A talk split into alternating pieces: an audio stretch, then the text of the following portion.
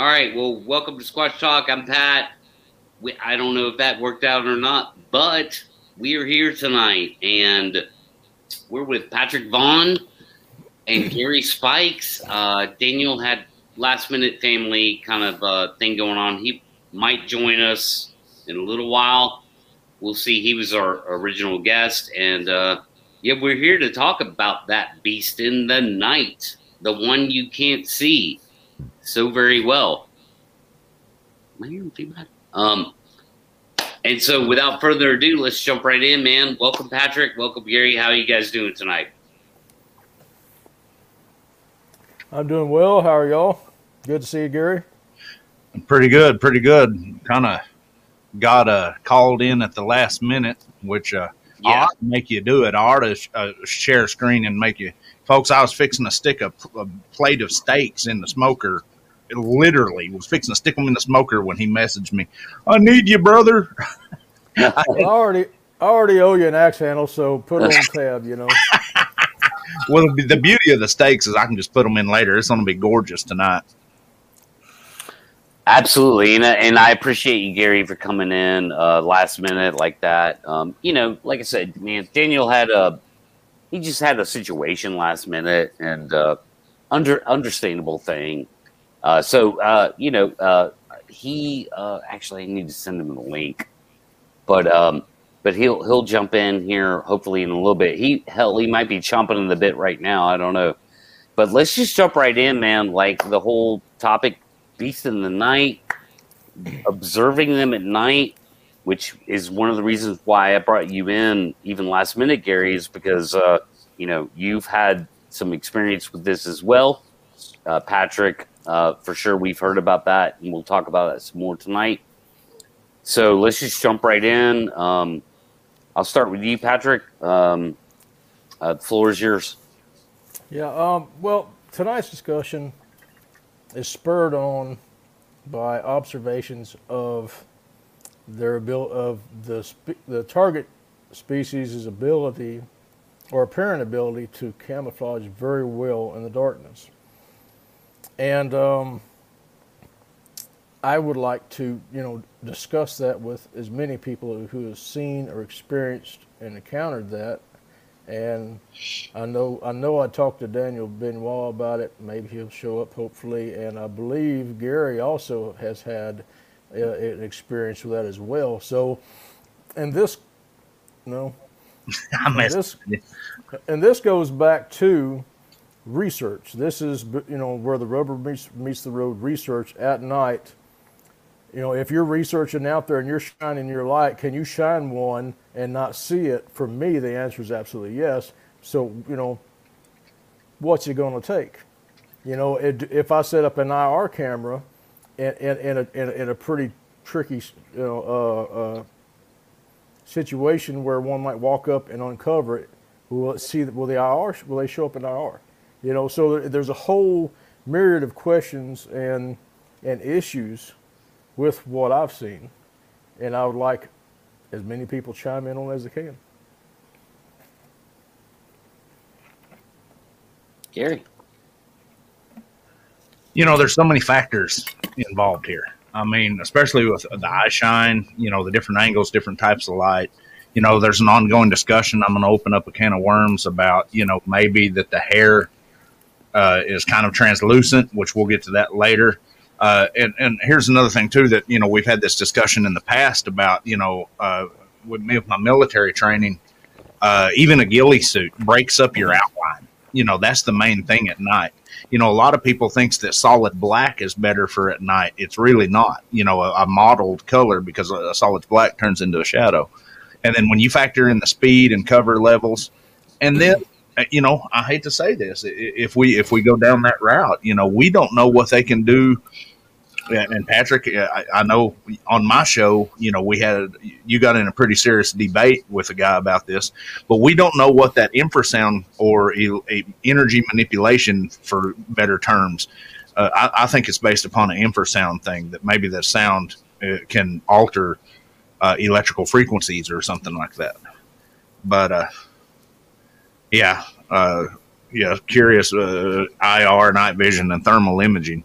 which we'll get into that a little bit later. There's so many factors here, so this is going to be a good show. I'm glad you called me in on it at the uh, last moment. It, it, might be worth a stake or two.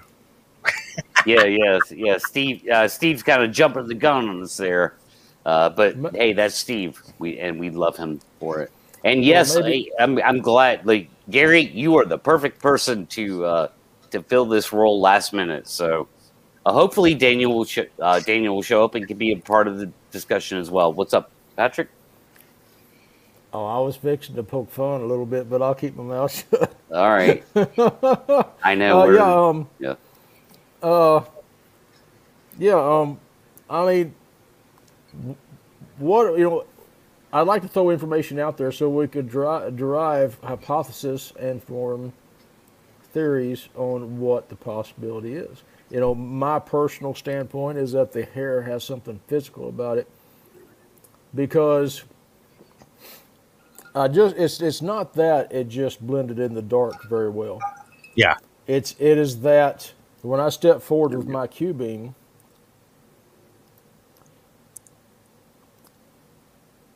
Okay. Well, I'm sure it'll come back up. Curious. Uh, thank you for pointing that out. Yes. Uh, Go ahead. But you know, when I step forward, you know this I've seen three for sure in the dark, and one I'm calling possible because I can't assign it to anything else. Okay. You know, and and and and looking back on it, all the times there was a slight glistening within the hair of of the light that was on it, and it wasn't very bright, but it was still there you know. So I don't understand. I don't understand any of it. Well, Gary can explain it all. You're lucky. You're lucky man tonight, Patrick. Gary can explain all of that. Go, go ahead, Gary. Uh, seriously, seriously doubt that. you know, the the physical. Uh, how would we say the shimmering in the light? You know, the one thing you know, Patrick, when we was talking about that before, uh, uh, it was damp that night. You know, that could have maybe caused, we discussed that it maybe could have caused that. Because every time that I, you know, the one that I seen in the night, of course, there was not a direct light source shining on it. So maybe there is a reflective pattern there. And if that was the case, then it could lead towards maybe a, a, a visual manipulation. But there was no direct uh, light source on the one I seen, and and you hear a lot of reports that when they do see them, it's, it's like they absorb the light. You know, it's almost like a black. And I've heard you say that that it almost like it. Um, how would we say it? Almost like a black hole of a visual black hole. It's just a black shadow. So if you, it, I, I think a lot of it you know, I have to go back to the polar bear, and I know people's corrected me wrong on this. And one of the the comments that somebody said something about, "Have you ever seen a polar bear?" Well, I'm one of the few in the lower 48 that's actually hunted one. I didn't get to harvest one, but I got within 20 yards of one. And, and their hair, they they blend in so well in their environment. They're not actually, uh, you know, white, but they're it, it is proven that their hair is a little bit, you know, translucent. I honestly I think a lot of it is the physical side of things. But as we'll hear about later, maybe what we're seeing on the other side of it is literally on the other side of it. It might not be Sasquatch. It might be something representing itself as Sasquatch. But yeah, and you're that's a terrifying thought. and well, here's here's something that I would like to get out early because you know, I've heard people. I heard there was a study about people's memories and memories are poor or or uh, they can't recall correctly or all that. Uh, just go back to World War II. Am I frozen? No, you're good. Okay, just go back to World War II when our when our soldiers fought in and found the concentration camps. Okay, they, they, they, they reported back what they saw. Under great stress and battle and fighting and weary and tired, reported accurately what they saw. Then the cameras show up, they film everything, and the films and photos rep, uh, uh, they, they, they, they offer evidence of the testimony of the, of the soldiers that fought their way there and reported it back from memory. Okay? Now, you compare that, you know, that is a mass amount of people sharing a the same experience, describing the same thing, word of mouth and writing down, and then cameras coming in and capturing it and proving what they said, what they wrote down was true. Now, also, you have a mass amount of people, tens of thousands of people reporting, seeing uh, this being, describing it very close to the same thing, under under great stress sometimes of the situation itself. And then you have someone, you have a, a, some some science people come out and say, "Well, their memories, you know, all of a sudden these people memories can't be trusted," but you could trust it in World War II.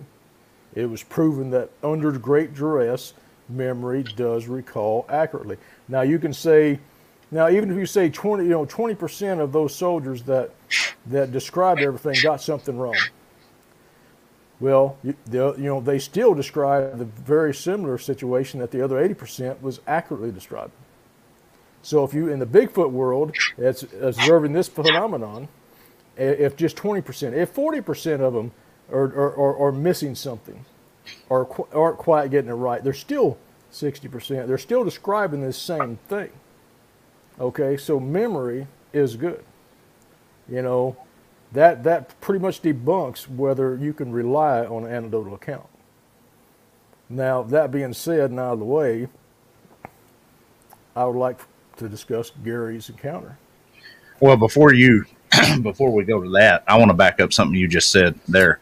At certain levels in the military, uh, and even in law enforcement now, but especially in the military, part of your training, like when you go through SEALs, BUDS, or when you go through, uh, you know, your SERES and your ranger school they literally make you they give you during times of sleep deprivation and duress and physical stress they give you stuff to memorize. And then you might have to do a forced march for two days.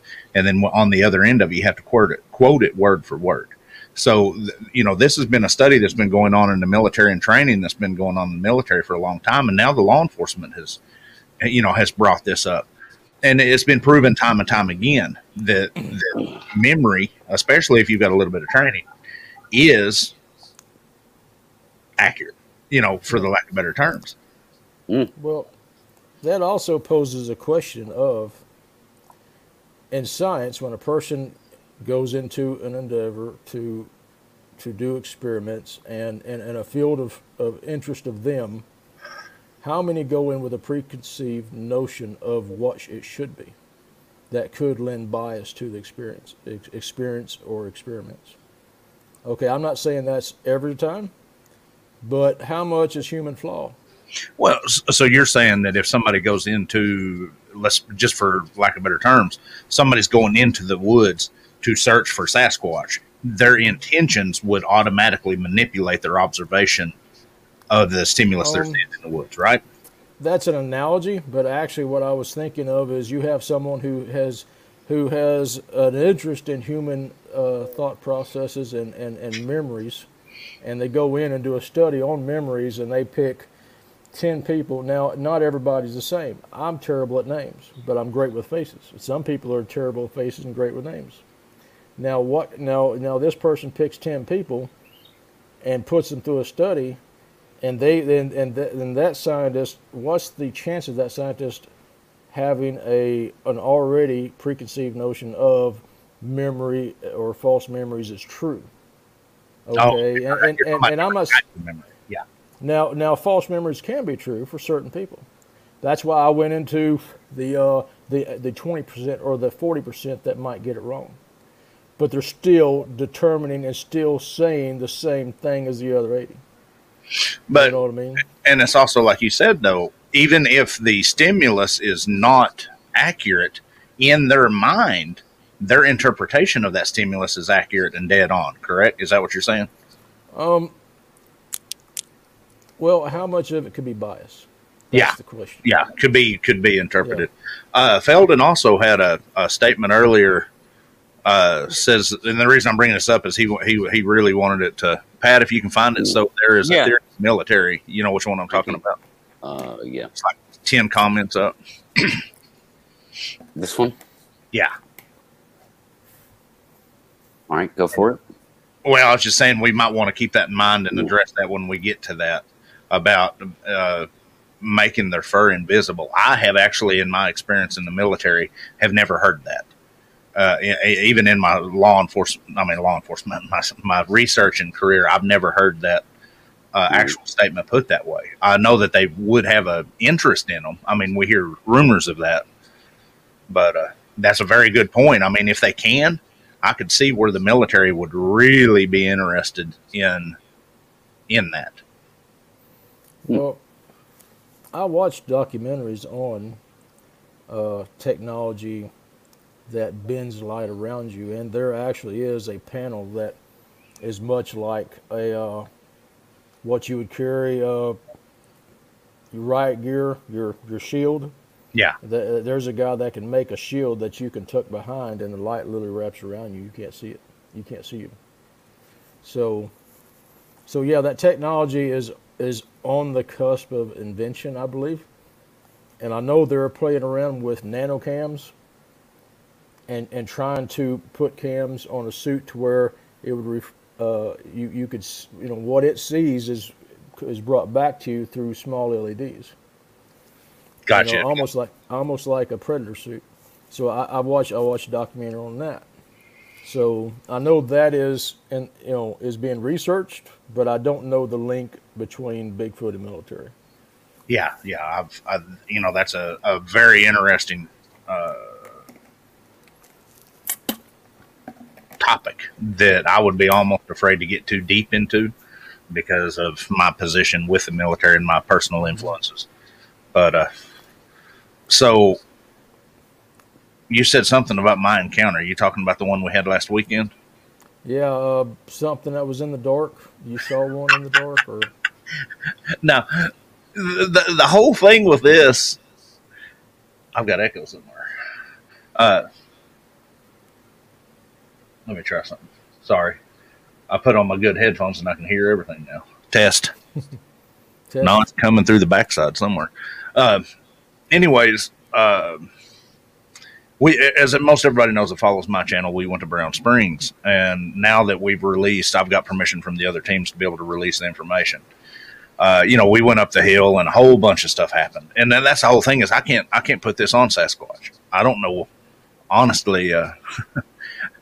Uh, we did find what we thought was tracks, and and you actually kind of, I, I let after reanalyzing it, I, I think that the pictures that I sent you are, in your opinion, and we won't talk about that here, but I think that you're correct on that. It's the reason we haven't released them as such yet, without further evaluation. But uh, pretty much, we just went up the hill, and a whole bunch of supernatural stuff was happening. And me and my father both literally had eye shine at at 30 started out at like 30 yards and it came in on us. As i advanced uh, 10 yards which would have been about 30 foot it actually advanced usually it'll put that'll push them back. And now folks i was running total black. It was a full moon or total dark. It was a full moon so you could see through the brush you know 20 or 30 yards easy. And uh, the eye shine was radiating off of the moon. And uh, we seen the eye shine, and the reason I knew it was good eye shine is is you could lo- look at it as it was turning its head, and you could see the distance, you know, in between the eyes change as it was turning its head, and then as it would pass behind the tree, you would literally see, you know, it it the way it would do it. Then you'd see it blinking, and then see it blinking with one eye, and then turn its head this way, and this went on for like five minutes. Us watching this, multiple occasions of eye shine prior to this that it's a whole different part of the report. But this actual area, so I advanced, uh, had a spotlight in my hand, of course, had my, my pistol. But I advanced towards this because everybody was getting very uncomfortable, feelings and everything else. Call it infrasound, call it what you will. I know I've got my own theory on what it is. but as I advanced forward, my dad advanced with me, but he I, he he waited until I was like uh, thirty, probably about twenty feet in front of him, and then he fought, started following me, and he was off to my right rear, so he had a different angle at it. And what was funny is we we, we audibly heard the thing coming up the hill. We, it was coming up a ridgeline at us, and we was up on top of the hill. And then it, it as I advanced, it advanced, When it stepped out from behind the tree, now here's the kicker: when it when it was uh, at the the first tree, it was above my head, and then it comes down and comes at me. I literally could see the shadow. It was not on all fours. It was on bipedal. Its shoulders was a little bit narrower than mine, and it was about four and a half, five feet tall. With eyes, you know, I, I I'll explain that in a minute. Its eyes, I'll say the distance was this wide apart Ooh. at four and a half, five feet tall. So unnaturally large eyes. It moved to within 20 foot of me. The whole time I'm talking, and I've got it on video, the inter- interaction, and I'm going to release it pretty soon of me and my dad. I'm like, Dad, it's right there. It's advancing forward. He says, I know, I can see it. It comes forward to me and gets behind another tree. And you can, like, if this was the tree, it's the reason I put my microphone this way. It's peeking from behind the tree looking at me. And I'm interacting with this thing. I mean, I'm literally watching it. It's watching me. I can see it turning its head. I can see it blinking its eyes and it turning its head like this. Dad says, Son, there's another one. And off to its right, about another 20, 30 foot back that popped up over that little ridge was another one to the right, moving to the right. So I have one in front of me and one circling to the would be my left, its right. And dad still dad is literally about where that speaker is behind me. So you're talking 10, 12 foot because he came forward. As uh, I wish dad was on here too, but uh,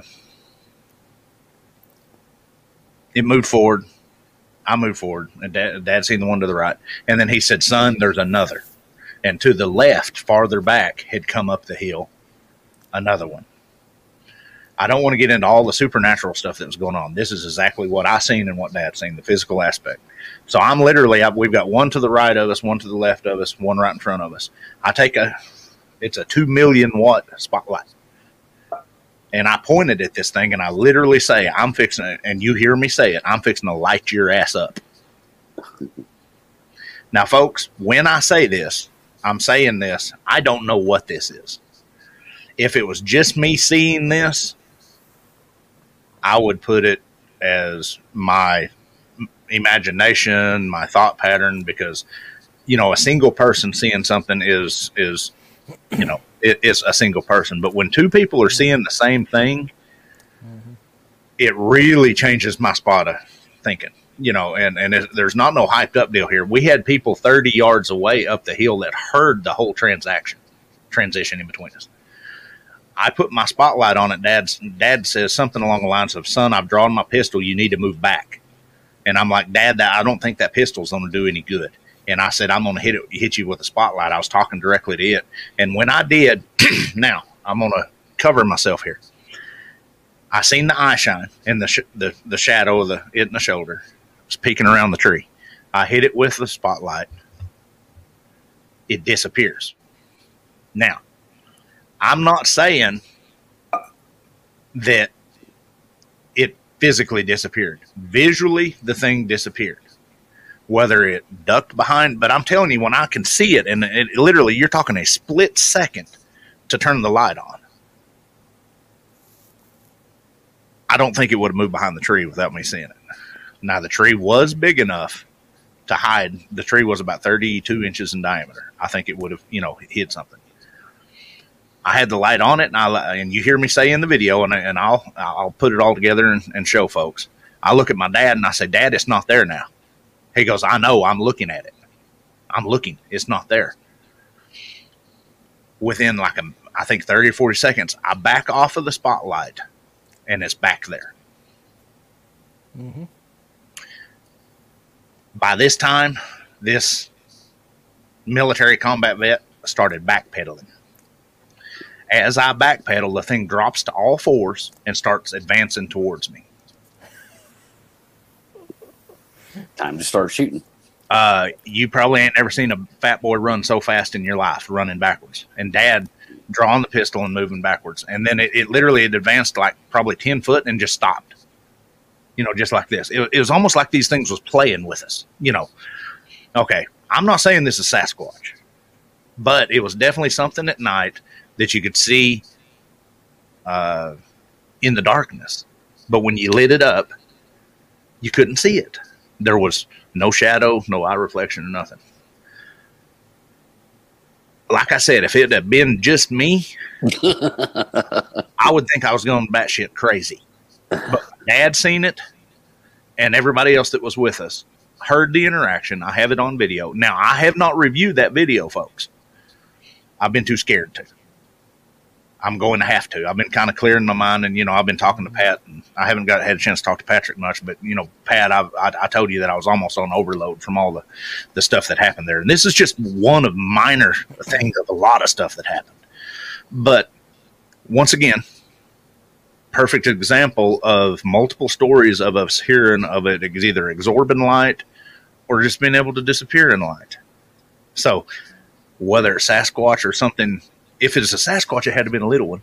You know, we did find tracks up there that was large or large scale within 50 yards of there, and we did hear something big bipedal moving through the woods. But uh, fair question.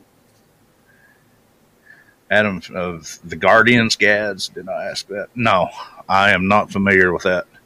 Um, uh, yeah, I, I, would have to clarify that with you, Steve. Um, I think he's talking about the guys that you know witness a, a, portal opening and closing and opening and closing and opening and closing and and two little tiny Bigfoot ran out of it and ran back in ran, yeah, for hours and hours. This went on, and they never bothered to film it. So, yeah, hmm. I think I think that's what he's talking about. You know, I'm I'm putting this story out there for people to rip it apart you know. Like, and and dude, yeah, uh, I didn't mean. I sorry, I didn't mean to insult your story. No, no, no, yeah. no. What I'm saying is, uh, uh flat out, if it would have just been me, I would have, I would have said you, you know, like I said, you're batshit crazy, or or it was your imagination running away because I was already kind of hyped up with everything else that happened. Because dad, dad's been uh, actually got trailed by a cat, a big cat here in Oklahoma. And anybody that's ever been around a big cat, uh, curious, ask your wife. She knows what I'm talking about. When they're on the pursuit, you feel it. I mean, you will literally feel it. Like a mountain mountain lion. Yeah, any big yeah. cat. There's just something about it. And Dad felt it. And lo and behold, down the hill, and I've got that on video. We found a big cat track as big as our hands, and I visually seen it ran across the road. It ran across a a, a, a mm. dirt road. Now, here's a here's a key question though. Okay, when we get into this, wonder if maybe I was dealing with a cat or maybe multiple cats. Folks, this is within 30 miles of the infamous Tiger King compound. Oh, God. I'm serious. I mean, and this is a factor that we discussed. We had to, but I don't see a cat being that intelligent to be able to, in a split second, go behind a tree, you know, or whatever it did. But uh, that's just it, it, that's what happened. You, y'all, I'll, I'll present the video, and I'm going to let people. You know, it, it is what yeah, it is. Sure, yeah. And you you said you haven't even reviewed some of it. Right? No, no. I've been I've been I'll be honest with you. I, I got about halfway through the audio of that encounter because everybody sent me their uh, all their data, you know, their raw files, so I could go through it, and just the audio alone got me so shaken up that I mean there was little stuff that happened that on a paranormal sense. And see, this is what I'm saying. It's right. I have to be very careful how I say this. you know how I always tell people that, that I'm that I'm straight line Sasquatch paranormal. Two separate right. things. And I'm still saying that, but I'm in this situation because we did have documentable Sasquatch evidence within, I'm not going to say the exact distance of that cemetery, uh, within a, well, we'll say within three quarters of a mile. But I have to go with Pat trick on this. It's going to be hard with Patrick and Pat. You know, is something representing itself as a Sasquatch that is more of the paranormal nature because we had so much other activity that's paranormal along with the Sasquatch. I'm I don't know where to go with it yet. I yeah, I hear you. I, I don't know. What do you think, Patrick? Um, it sounds very much like what I've run into. Um, the first one I encountered in the dark was my second encounter. I couldn't see its whole body, but from here up, you know, because it hit it, it hit its head on a tree. It, it, hit, it hit its head on a tree and it's looking at me, and I have a pin light in its eye, and it's just a black face. It's not really showing. It's almost, and it's a very, very small light, but it's not, it's not refracting any light for my eyes to see. But now the uh, the next one in the dark was actually at a farmhouse. I was tracking because my, my oldest son's best friend had a bad encounter. And we get there and I see something. I'm, I'm, I'm not going to call it a Sasquatch, but I'm going to call it something. Takes, but it comes around the farmhouse and there's old shed back there and I go around the side of it trying to see what this is. It takes off running and what it is, that there's a, a dark blur about six foot two, six foot three, and it and it and it's darting into the shed. Okay, I don't have a light on it. This is strictly starlight. And I, you know, it was I had two choices. You know, step in front of that doorway and see what was in there, and possibly put these two kids at risk. Or you know, it's it's already ran away, so just leave it alone and go get the encounter story the guy had, which is what I did and then uh, the, the next one was in the field. Shorty and I in the field. We have a, have an expeditionary crew behind us of one, two, three, four, five, six people. And and Shorty and I are watching this thing in the field. The people behind us are talking, and the camera shining past us, catching its eye shine, walking out there in the field. But from my natural standpoint, natural eyes, no light, it is literally a black hole, almost like it's absorbing light, just a black hole walking through there. You can see the mass of it with bright, glowing eyes, almost like what was on that artwork. I mean, that was literally it. right. Okay, that, that picture on your artwork, that's what I saw at 100 yards walking through a field, but the eyes are red. And uh, but you know, and at, I notice at a distance they seem like a black hole, but up close, um, where the ambient light is hitting them, is there's almost like that shimmering. You know, almost it's almost a silverish gray grayness of the you know of what's of what they are. I don't know how to describe that, but and then the last one in August, I'm six feet from it, shining the Q beam on it, and like Gary was talking about, my you know I didn't have my Q beam off. I mean I'm tracking, and I yeah. see its eyes watching, and and it's six feet off my left knee, and I shine it in the face, and you don't see the face. You don't. You just see the eyes. All this, it's standing between two trees. I can see the trees. I can see the color of the night. Mm. It's not there except for its eyes until it turns its back it ever so slowly like a clock hand turn because it, it really it, it, didn't know i could see it except it realized oh it sees my eyes. So it's like oh it starts turning where i don't see its eyes it turns i, I step forward and i put that cubie in the middle of his back and you could still the same color that i saw in the one that was the blur running and the same color that was on you know just kind of around the one's face that i saw in the second encounter that same color was in that glistening of the hair that was in the brightest spot of my spotlight when I stepped forward and just shining it. So, you know, how did you how did how did you have the gumption to do that? I'm just curious. Like step forward towards a big giant thing you don't understand. Like, how did you have the gumption to do that? Um, a lot of uh, I go into crisis mode. Honestly, I mm. set everything aside in crisis mode, or I would lose my I would lose my shit if I didn't do that because yeah. I have lost it. I have lost it. I lost mm. it and got chased out for a mile. You know, so researching these, I always have to go into research into uh, crisis mode, and and put everything aside and just be a witness and an observer and and security. That's where I go. And so watching this thing and I can't see it and seeing its eyes turn, step forward, I just had to do it. It seemed kind of stupid, but at the time it was valuable to me. Um, can you clarify this? Uh, this just popped up, Patrick. Can you clarify that? I think there was some missing context or something. I don't know. Before Patrick said it was totally dark, now starlight, now starlight. I'm so confused. Well, totally dark means I did not have a light on. I was dark. There was nothing out there except for the ambient, uh, what was naturally in the atmosphere.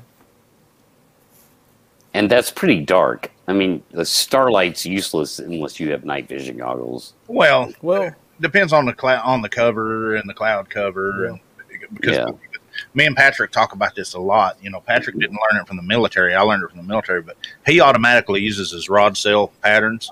You know, adjusting his eyes, and a lot of folks do that unknowingly.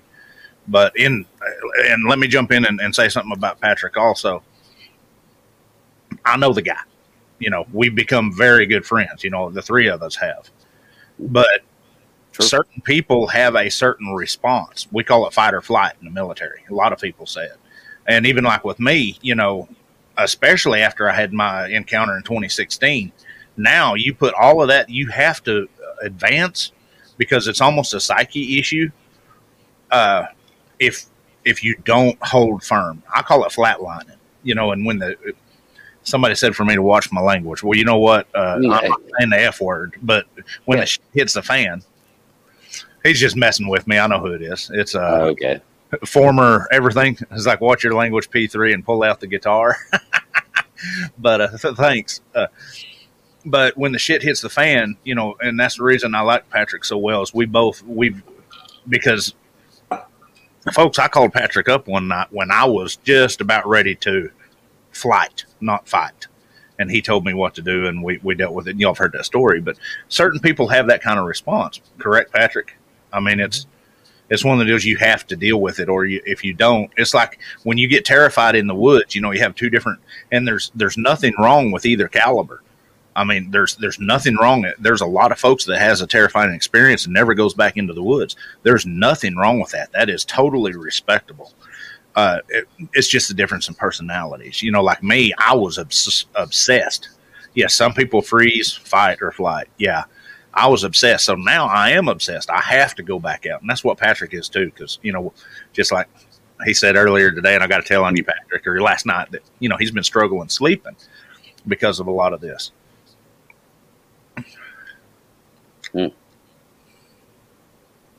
Yeah, um, Go ahead. that's, that's part of that's part of the reason why I had my head down, all the artwork played, because I'm not I'm not trying to uh, I'm trying to keep my mind low key, so because I slept last night a little bit, and I'd like to s- I like to not screw myself out of that tonight. you know, I like Yeah. to get some sleep. Sure. Things are things are better than it was six weeks ago. It's you know it is doing better, but uh, and it's a stupid problem to have. I, I don't you know. To me, it's a weakness, and I, and I don't I don't I don't harbor that. You know, I really That's Just don't. interesting to me, Patrick. Um, why, why don't you just walk away from them and leave them alone then? You can't. um I I can. I can. I can. It's easy. to be honest, Fuck you, Bigfoot. be honest, the, the the beginning of March, second third week of March, I thought I thought about taking a break. I'm like, you know, I'm gonna have to take a break from this. But then, uh, but then you know, and, and Gary had a guest on that helped me out recently. You know, he, he's what he did is he says there's no past, there's no future. There's just right here.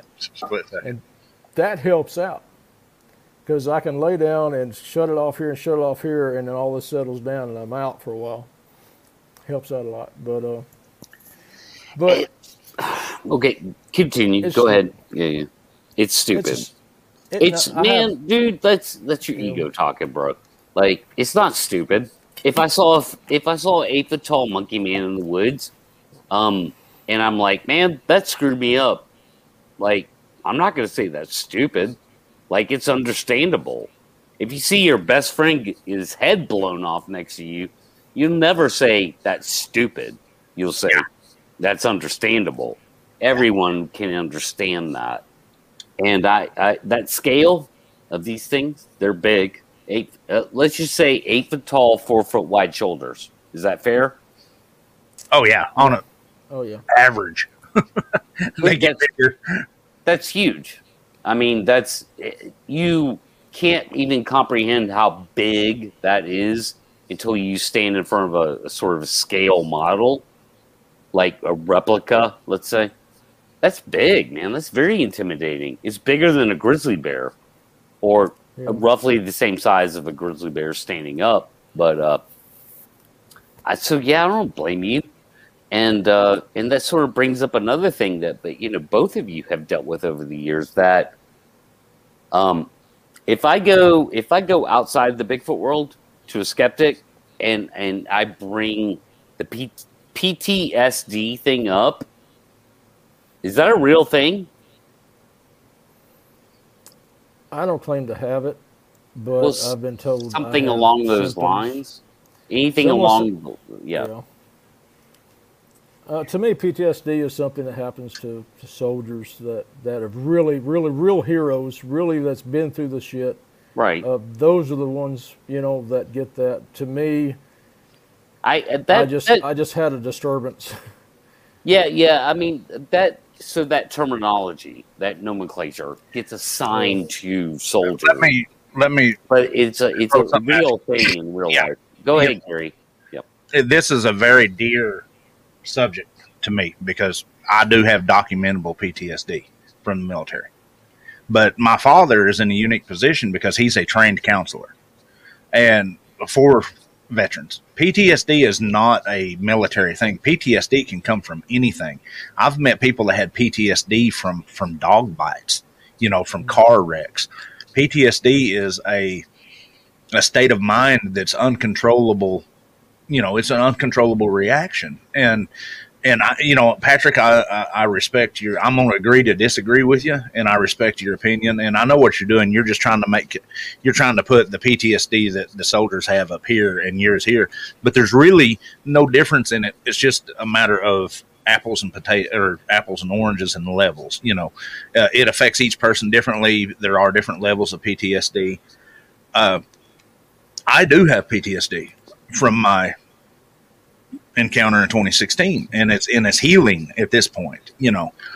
I've always been a true believer if you lose sleep over something over a period of time you've got a form of ptsd i mean if something bugs you to the point that you are changing your natural patterns of behavior you have ptsd um curious cryptid very well very well put. Uh, uh Patrick does express symptoms that other people would diagnose as PTSD. Any traumatic experience can lead to it. It, it- and it very well put, Cryptid. Thank you so much. It is not a weakness. It is definitely uh, something. I was good so long as I had it repressed. I was good. I, Yeah. I actually can I can deal with the now and the present, and I could go track one. I'm going to go track one here in a couple of weeks. I can deal with that. It's just that one bothered me. Yeah. I don't know why. I don't know why. Yeah. To me, it's to me that's weakness. You know, it shouldn't have bothered me, but it did. You know, and and I and I feel stupid for having that problem, but I'm I'm going to beat it. I'm going to be able to put it back back where it belongs. Right, But, so- uh, right there. You're willing to go back. You're going back and facing it, and you're dealing with it. So you're on the healing end of it. You know, we're both in the same boat, and we both been dealing with the same guy about it. But uh, Yeah. got a focus issue with my camera. I thought you always looked blurry like Squatch. You've been hanging out with him too much. Tell you what, eh, you know, back on the hair thing, knowing what we as humans can do with the right training and the right equipment, you know, aka ghillie suits and camouflage and using natural forage and cover. Dude. Dude, I think you know we I think you both know that uh when you flip a light on one when it's there and you flip a light on one and it goes away I yeah, mean there's that's, a, that's a whole different level. Yeah, that's a that's a, that's a whole different level, and and that's where I'm getting at Um, it's so funny that you called me because I mean we've been dealing with this for the last few days. You know, what are we dealing with? Well, what's a hypothesis that we can throw out there about this? Multiple or what or however many we can do? I know what mine is. Uh, I honestly think that what I was dealing with was more on the spiritual level. I don't think it was Sasquatch. I think it was super. I, I don't like saying supernatural. I think that it was more spiritual, paranormal than it was. You know, I I I have dealt with physical 16, 18 inches away, Sasquatch. And what I dealt with is even my feelings. What I was dealing with this last week was not the same feeling that I got. And what's funny Well- is Sasquatch terrifies me more than these things do. Yeah. well, exactly. oh, go ahead, Bash. Go No, go ahead. No, well, I was just going to say, like, going back to your original encounter, Gary, where um, you saw the thing face to face, literally. Yeah. like, literally, right? And, uh, Just like that. and, and yeah, it's big. It's this big thing, right? It's like, whoa. And then it just darted off real fast. Absolutely. And you all, you've always described that as they're so natural, they're supernatural. Um, and now, like, so this uh, maybe this other thing that happened to you recently here in the past week, you know, you're like, I don't know, that might be more paranormal. So, so, uh, so I just want to make sure that you can. Can you still dis- distinguish those two things, or are Well, you are those lines getting very blurred right now? In my personal opinion,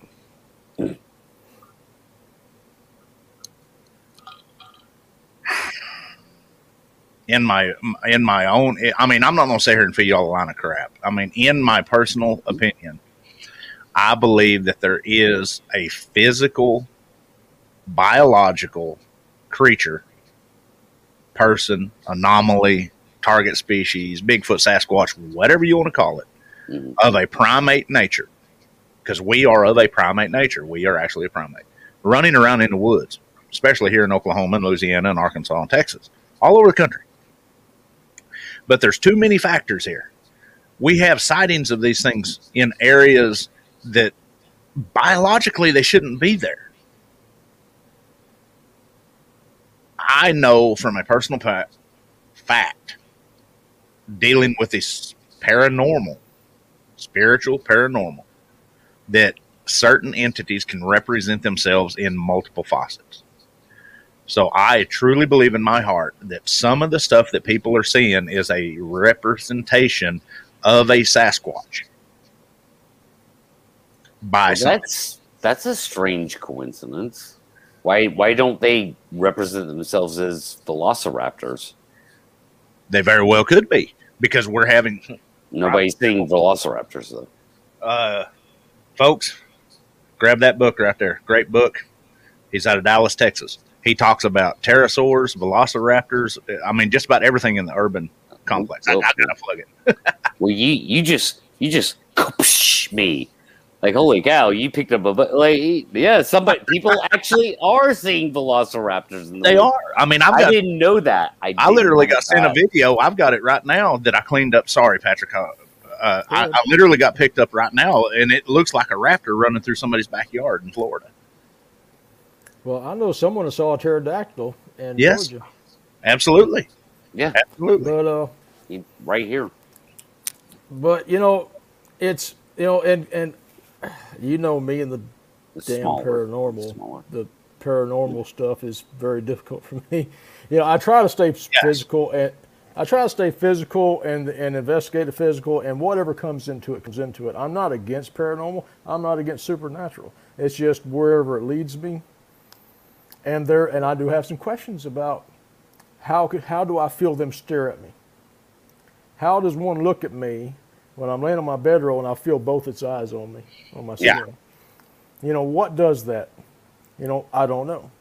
How is it that I shine one at six feet with with a, with a spotlight and its eyes are just like that looking at me, and all this is just the color of night? Is there's no discerning mm-hmm. difference between them and night?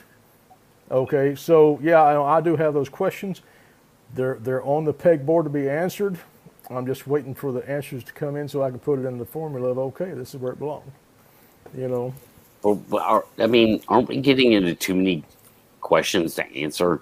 I mean, like this whole Sasquatch phenomena itself is uh there's so many questions to answer there. There's a huge void of knowledge with people just seeing, right? Yeah. Uh, uh, just just seeing one specific thing. Eight absolutely. foot, eight foot tall monkey man covered in hair, naked. So we have tens of thousands of of people uh, admil- uh, admitting, you know, like so we probably have hundreds of thousands of people who have actually seen him. I'll say in the past fifty years. I'm ballparking it. One in ten. That's not a bad ratio. Someone argued it would be one in a hundred, but I'm not going there. I'll say one in ten. Uh, admitting that they see eight foot tall monkey men, not purple dragons, uh, not unicorns, uh, not Care Bears. Uh, you know, none of those things, dude. Eight foot tall monkey men. Or uh, Why? That's a big enough. That that alone is such Well, a yeah. huge question to answer. I mean, and and that's where we're going to have to. I got to be very careful how I say this. Where we're going to have to draw a line. I mean, uh, it, it's very hard to draw that line in the sand. Even myself personally, you know, Patrick, I know, you know, me and you know each other quite well. Even on the, I know why you try to stay away from the spirit. You know, the the paranormal side of things, and but there's it's such a gray area. But if you go back to specifically the original, you know, statement we was talking about of hiding in the dark, being able to hide your form, or absorb light, or manipulate light and eyes, you know, I, I have a very good statement to, you know, for everybody, especially guys that's been out doing a lot of uh, research. How many times have we seen eye shine in the woods without an outside source? I know you see it circling a campfire. I've seen it then. I've seen it in the headlights of a truck, in a flashlight. I I don't think I can recall any time that I seen from anything cat, dog, cow, horse, human, uh, bear. Uh, I don't think I've ever seen eye shine reflection from the moon. Uh, No, not not with a normal animal. You know, that's Yeah. part of the thing too. Uh, which I do. I have made observation that they have reflective eyes. My first encounter when I jumped in front, when I was diving out of the woods, and I looked to my left and looked at her, she's looking at me, and in her eyes is the sun, as bright as the sun, looking right at me. It's not like I could see, you know, it, I mean, I, that's just what pierced me is that she was ref, ref, re, reflecting the sun in her eyes, you know, that reflective. Yeah.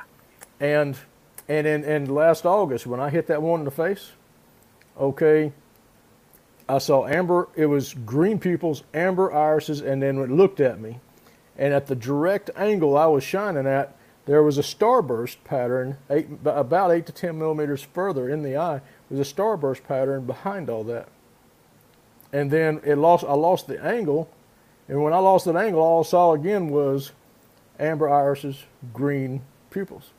So Now- there was something deeper in there that just the right angle you can pick up on. Well, you know, it's it's it's funny you say that because when I seen mine, the light, of course, was coming from behind it. You know, the ambient Mhm. light from the from the moon and stuff up, and, and I was looking through the glass. But here's the, the kicker for me, and I could understand why there wouldn't be enough light to reflect off of the glass. And if that was the case, then it would have blurred my vision of what I was seeing. But the eyes on the thing that I seen was just they was proportionate. Don't t- they was not abnormally big for the an the Mm-hmm. I'm not going to say the animal, the the target species or the entity or whatever, because it was so massive. But the eyes was, you know, that big around and this far apart. Of course, the head was humongous. Okay, they was just black because there was no ambient light being reflected to them, and that's the reason I ask all the time. Because in my physical encounter, there was no, uh, how would we say, no amb- you know no reflection. And and and when i think about it in the woods unless there's a campfire unless you've got a lantern going unless your head headlights or a flashlight i've very seldom just randomly seen Yeah. eye shine out in the middle of a field you know. But you hear of certain encounters. There's one very famous one of one walking across the tundra in the inuit country in northern canada and and it's like it's got red spotlights in its eyes, Mhm. and you hear them. Uh, uh, and here's where I'm leaning towards this. There's also a very common rule with demonic possessions and demonic entities. They have self ambient red eyes. The hellhound, the ridge walkers, and stuff. You know, so are we dealing with two separate things? You know, on a physical nature. Well, the red eyes I saw off that out in the middle of the field, my, my tracking partner was freaking out, elbowing me. There it is. I look behind me to see where everybody is. Doing, doing a, I, I do a security check when I'm out there probably every 30 to 45 seconds. I, I, I take a sw- quick head snap around and make sure, and I don't care if it's something going on or not going on, I'm aware everybody is just because of safety. But I do a, a quick head snap, the camera's behind me, and it has all these red emitters, IR emitters. They're all red. You know, it's it's an extremely, it's literally IR emitter this big and then camera. You know, that's how big it is. And all these emitters, 30 something emitters, I look back, I see those, I look back forward and I see these red eyes, and it's almost like the light, you can, it's almost like the light is being sucked in, pulled into their eyes, and it looks, but it, but it looks at me, and then it looks right at me. And you could literally see it looking into you Focusing in on you. Yeah. and it's just and that was the red eye shine I saw there, but I don't I can't I don't know if it was attributed to the red IR emitters or if it's just something in the ambient atmosphere that was picking up or if it was a combination. I couldn't tell you, but we weren't shining a light on it. Yeah. You know, matter of fact, I had a I had a Q beam in my pocket of my jacket, you know, that big, and forgot I was there, because I'm just I, you know we, we I see it and he's elbowing me and I don't I, I'm at a loss for words. I'm not sure what the hell to do at this time. I, I forget about my spotlight and this thing walks. It walks by, looks at us, turns, walks, looks at us again, turns, walks, looks at us again, and then he's out.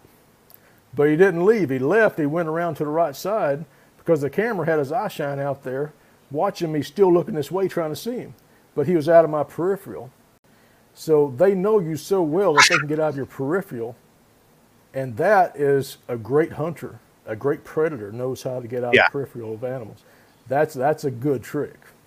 Well, you, you a couple of things you said, and one of the uh, Raptor Crazy says, "I'm sorry, don't say Bigfoot eyes glow with no light." I'm not saying they do. I've never experienced it. I've I've heard reports of it, and I'm saying in my physical and in my knowledge base, mm-hmm. the only reason they would glow red is from a which I did. A, you know, Pat, me, and you and Daniel did a show a while back, and I brought up that paper from my buddy, that's optometrist, and he said there's multiple factors. You know, the different types of lights, different angles, mm-hmm. even blood pressure can affect the radiance of the eyes because the more blood's that pumped into the the retina, it, it can show red. Uh, I've I've never seen self ambient eyes. Out, that's what I'm saying. I've never seen self ambient eyes out in the middle of a field without no light. I've never seen nothing even from a, a, a the moon reflecting on them. Uh, that's the reason I wish Daniel was here because Daniel has actually experienced that, and uh, that would be cool if we could, you know, get his opinion on that. Yeah. But if there is a self ambient with no light, no stimulus, eye shine, this is what I'm saying in my personal belief. If there is a self ambient eye shine, according to everything that I've learned in my paranormal studies and physical studies and tactical studies, it's a spiritual stimulus. I've never physically occur- uh, experienced. Now, my dog, I've got pictures of my dog with red eye shine all the time because of the the stimulus, you know, the the type of light. And I, but you know, because most cameras, some cameras shoot off IR, and there's been, and here's the the key factor. Now, uh, Curious Cryptid, here's the guy you need to talk to on that. Certain trail cameras we got to keep in the fact what kind of light flash they have, if it's LED, if it's IR, or if it's a passive IR, that would affect the eye shine also. Well,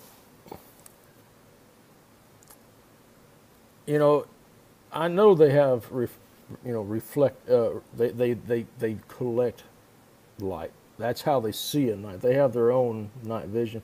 They can pick you out hundreds of yards away in the dark. I've experienced oh, yeah. them do that too. Uh, now, now, now, that is that's different than seeing them refract light or ambient light that or whatever light's being shined on them. You know, um, you know, and it really boils down to what are their nighttime capabilities. How, you know, how many people walk by them? How many researchers go out in the woods with a Q beam, walking around, or or even less than that, a flashlight, and walk right by one? You know, and and and that's you know that's counter that's counterproductive to research. Yeah. You know, how do we solve that problem? You know. Well, let's throw, let's throw another factor into this. Even subterranean animals that we have now, we have extracted fish from the bottom of the ocean that had biochemical luminescence to their body. But I don't know of any animal, hopefully somebody could correct me on this, even that we've extracted from caves. Look at bats. They don't have self ambient lights in their eyes. I don't know of any animal. That, that that says that has that. Even now, even fish, you know, they have. You see a lot of.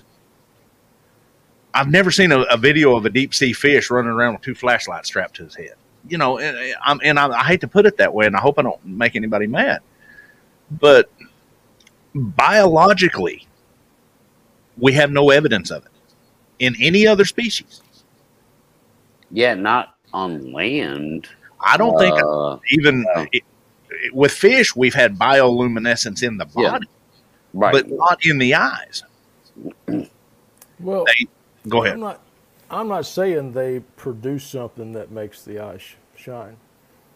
My theory on it is that they they they collect light and reflect and it and reflect it back out if they're looking right at you. Well, that's what I'm saying. I'm totally agreeing with you. I'm totally agreeing yeah. with you there that if, if, and, and, and in saying that, I, I, I have to revert back to what we was talking about in the middle of an open field with no outside stimulus. I've never seen self ambient light, and even in moonlight. Every time you've seen, and I, and I have to re, I have to ask this question: have you ever seen because there's been some questions in the in the deal about it every time that you had reflective eye shine did you have your flashlight on or was it off? Or both? Um the only time that i saw let's see the first one i had a light on the first time in the dark i had a light on. Uh second one every time I had a light on, except for the the we were completely in the dark, just ambient light, except for the IR emitters on the camera. Those were the only things going, and I can't say that that that's what was shining out there. I, I mean, I know IR was shining out there. I can't see IR. I can't say it was the IR. It could have been because the the in my I wasn't looking through the camera. When you look through the yeah. camera, you know everything IR has a kind of a grayish blue tint to it. I'm I'm just in the dark. I've been in the dark for two hours. I have. But you did have cameras that that you did have cameras running. Yeah, camera was running. I got a picture of me standing there, and the eye shine's right there. Okay, how far away from the source of the light was the eyes? Uh, hundred yards. That that light shined 70, 75 yards. What that that that hour would shine. It was a, it was a super bright hour, and it fell just short. And my thing is, is I don't even, if it would have been 50 yards in, I still don't know if we'd have seen it. That's yeah. that's the whole point of tonight. Is I don't know if you could walk through the woods with IR and catch one at 40 yards, 30 yards, however close you want to be, six feet like I was with the damn Q beam. Would you see it in IR? You know, that's part of the whole point tonight. Yeah, yeah. Well, I do know. Well, I, go ahead. Yeah, I was just gonna say, let's address like let let's address the eye shine real quick That's- before we move on because I want to get to what you guys are talking about with uh, everything else. Okay. with the rest of their bodies, but um, I is it fair enough to say like uh, Sa- uh, Sasquatch would have eyes, you know, this big around as opposed to a raccoon, Absolutely, that's what I would have eyes this this big, and boy, you could see raccoon eyes at night pretty easily. So is that fair? Yeah. You see the lens on them glasses right there? Yep. That would be small compared to the eye that I seen. Yeah, big, Lenses- big pupils. They would have I'm huge talking- pupils. I'm talking pupils bigger than my thumb. Yeah, Yeah, and, and, and they're not abnormally large for the creature. The creature is just that large, or the Yeah. species. But in, in in what you was just saying, Patrick, about the IR, we do know. Curious Cryptid, you can verify this for me. We do know that IR will push farther than regular light. Uh, literally, night vision. We used to take IR emitters and shine it out with our military, and 300 yards, it just lights it up like a spotlight in a night vision. So Oh, absolutely. because it's a shorter range, a shorter. Uh, Curious Cryptid will have to fill everybody in on that, but it's a shorter. It's almost like a sound wave, but it's it's tighter. Yeah. Well, getting to thermals.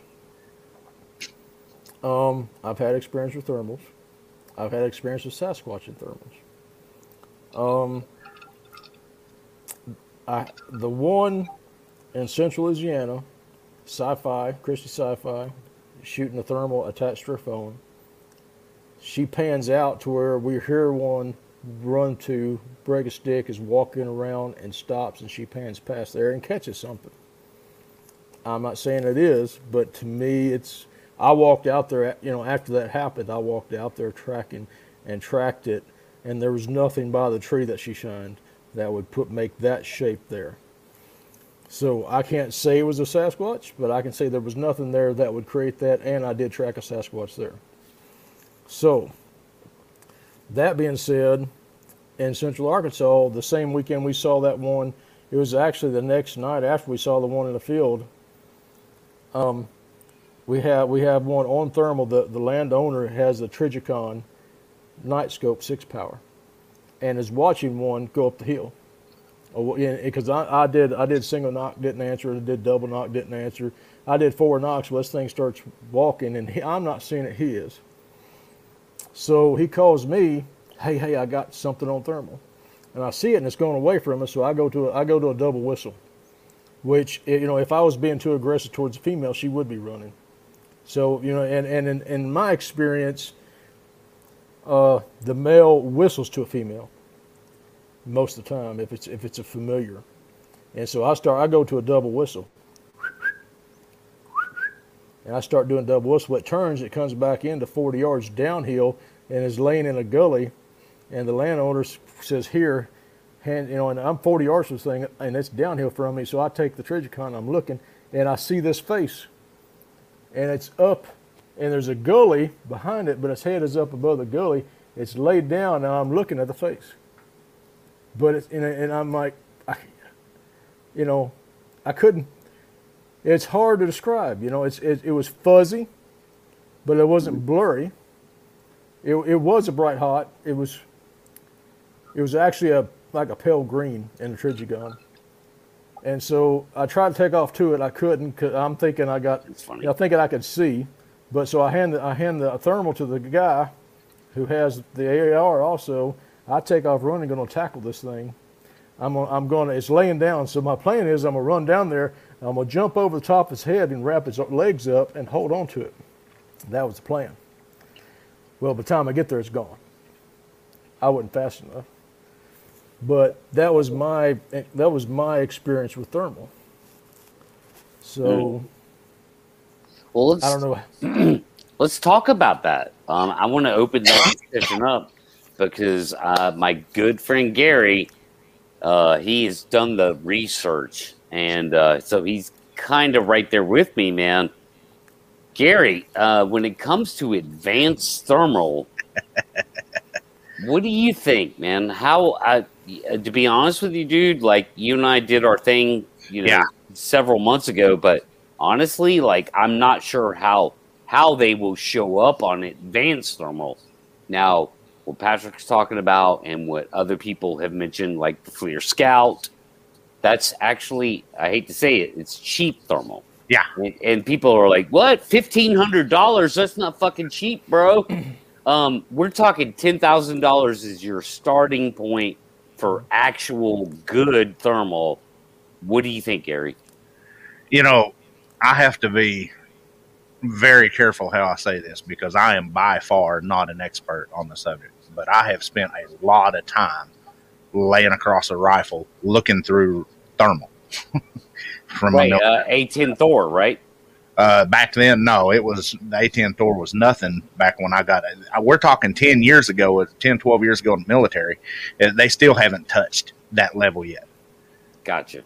With ATN technology. A, a, you know, it's right. good. I love the ATN Thor, and we do. I we use them now hog hunting.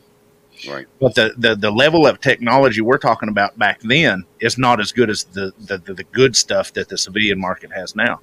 Now, I've heard too many people say, and I would totally agree, that levels of clothing changes the temperature gauges. And that's one of the first things we look at that I personally look at for a Sasquatch.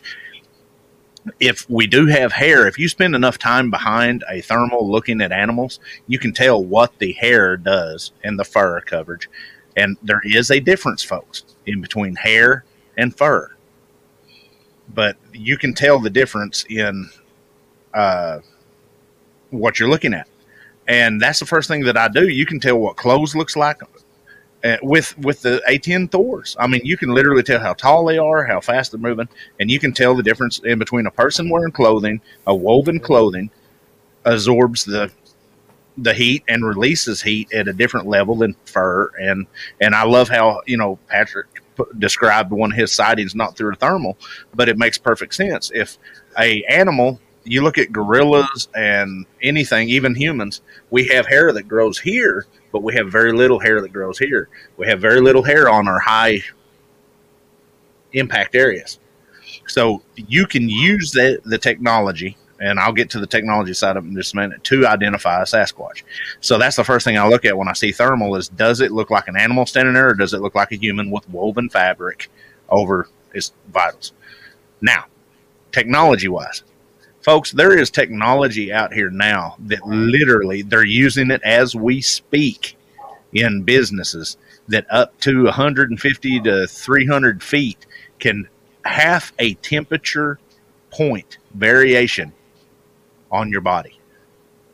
They're using it right now for COVID tracking. That's old technology. They're using the same thermal technology, and we did a show on it, me and Pat did, that finds gas leaks at a thousand to two thousand feet. It and these things are moving what 20, 30 mile an hour. They can tell the very because compressed anything, air, gas, anything comes out colder than they're using it. Looking at, I use it myself, and and I love how uh, uh, Big Dog put it. You know, uh, he builds uh, custom stereos, and he uses his thermal to find circuits that are clogged up. We use them in our in the heating and air industry in the electrical industry to for variances there. Thermal technology, if you can afford it, is going to be the next thing. This thermal stuff that people are buying, and I understand fifteen hundred dollars is a lot of money.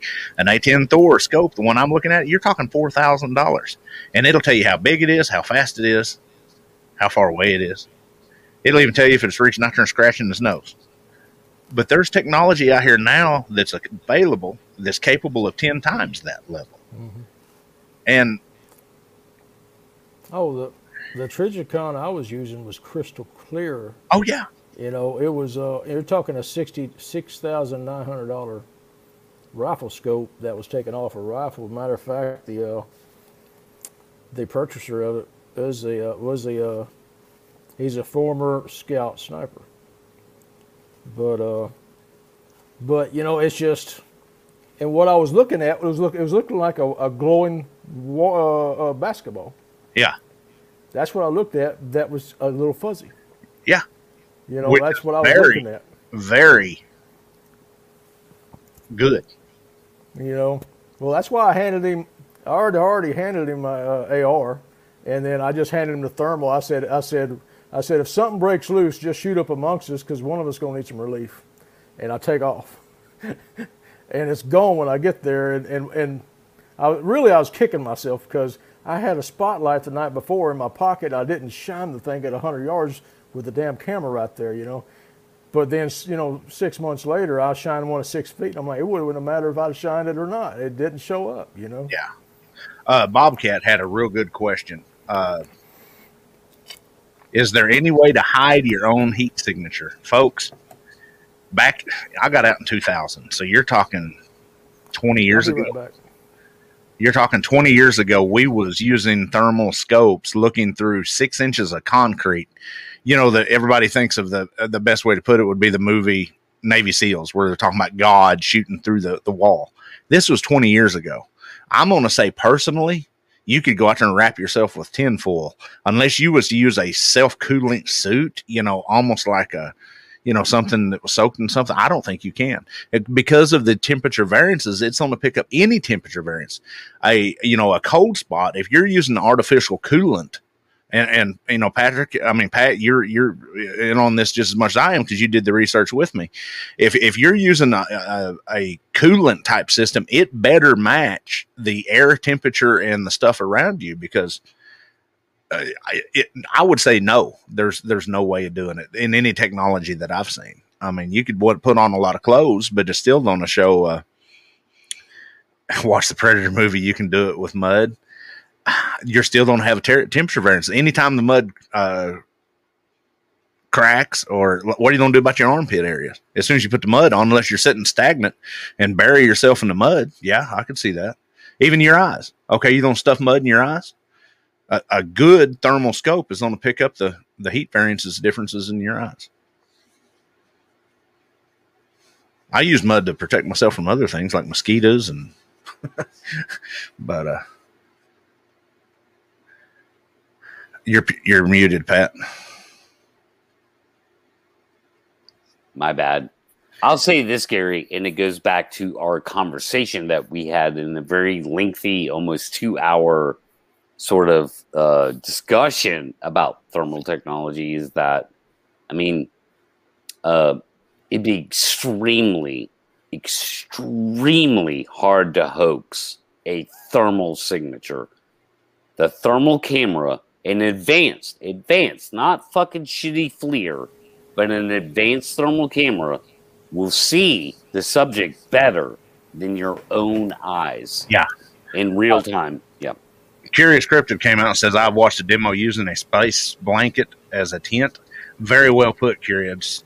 Now, the problem that you have with that is you're going to have to be a certain distance from the inside of the. You could do that for a while, but if you had the tent enclosed, your body heat is it because it reflects both ways is going to eventually raise the ambient temperature even inside yep. so you could do that temporarily and you would also have to make sure that your body is you know a certain distance you'd have to be equally distanced all the way around of the of the tent uh, i think you could do that for a few minutes but if you're laying stagnant because we got into this real serious with in, in sniper school because we was trying everything we could because you can't hide from FLIR. And, and, folks, uh, if you ever watch the documentaries and learn, I mean, literally, it's one of the hardest schools out there. They'd literally have two spotters or three spotters on the hill, and we'd be sneaking in, and they would have ranging cadre come out. And if they see any kind of anomaly, they're literally, you've got to move less than a quarter of an inch at a time. It usually takes you about 10 to 12 hours to cover 100 yards.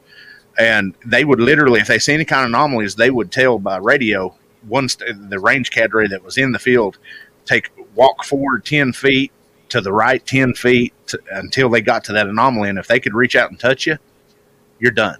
So we was even and that's with just cameras i mean just binoculars. Now with thermal you know they they're doing studies right now on how to do that because we're losing people because of thermals. Yeah i mean look right here. This is thermal right now I mean, they've got the level. I'm not going to show the videos, but they've got videos of thermal showing women that look, or people, we'll say women and people. I wouldn't want to look at the guys, you know, maybe the girls would, but, you know, that look almost blatantly without clothes, and they've got clothes on because of the thermal signatures. Yeah, you, you can see through their clothes. This this blows my mind. This is about a mm. mile, a one mile away. These two kayakers. Absolutely, I mean, I mean, absolutely. yeah. The the stark contrast. You can cle- you clearly see. I mean, the guy's up on his knees there, but they're both up on their knees. Now, prime example. Look at the bathing suit of the guy up on his knees. See the darkness? Okay, that's a woven fabric. You're going to get that with a Sasquatch. Look at the the vest. You can literally see the vest. Yep, Folks, this is a, this is probably a thirty thousand dollar scope. Military's got stuff three times better than this. I mean, four times better than this. and yeah, and this is um, yeah. Well, this is military grade uh, observational technology. Yeah. Um, and uh, and yeah, that's that was from like a mile away. Yeah, Um, so just imagine being a hundred feet away. You know, like I mean, you're. It's going to be conclusive, but Patrick, do they put out a thermal signature? I believe they do change the, the temperature around them enough to observe them. And you used an example. You told me the other day. You said uh, Well, the, on the way the bu- buffalo, the the snow will stick to the buffalo's uh, fur and not melt Yeah. because it's not, you know. So because that- of insulation. Yeah, yeah. So I mean, how does that affect thermal signature? Well, Like- in the wintertime, when we were filming with the the most basic thermal you can buy that- that goes onto an iPhone, Right. the image that was captured appeared to be colder than, than what was around it. Okay? Which means, you know, the heat could have been very well insulated inside whatever was the outer shell was. That was my theory and or is the type of the type of thermal being used. With the six thousand nine hundred dollar Triggers at forty yards, I saw a glowing basketball yeah. that was, you know, so you're talking two different levels of thermal, but on the good side, and, and if you're spending money on a good thermal, that's what you'll have. You should, you, I think they will be able to be observable through thermal. Here, key point. Okay. Good. With a good Yay. Uh, so I won't be wasting ten grand. Awesome. Go ahead, Gary. with a good thermal. 90 10. It doesn't have to show. Here's the beauty of it. It doesn't have to show up red hot. It could show up colder. The temperature variance is where you're going to get the Yeah, that's, that's what I was getting at with my first answer. Yeah, yeah. I, I mean, with the thermal technology we have now, the temporal variance. But here's the thing: if if, if they can manipulate their and go cold like that, have you ever looked at a snake or an alligator through uh, a thermal? It's it's interesting because you can see it, but it's like it's modeled. So Yeah, if you, uh, I wonder if I could pull that up on Google.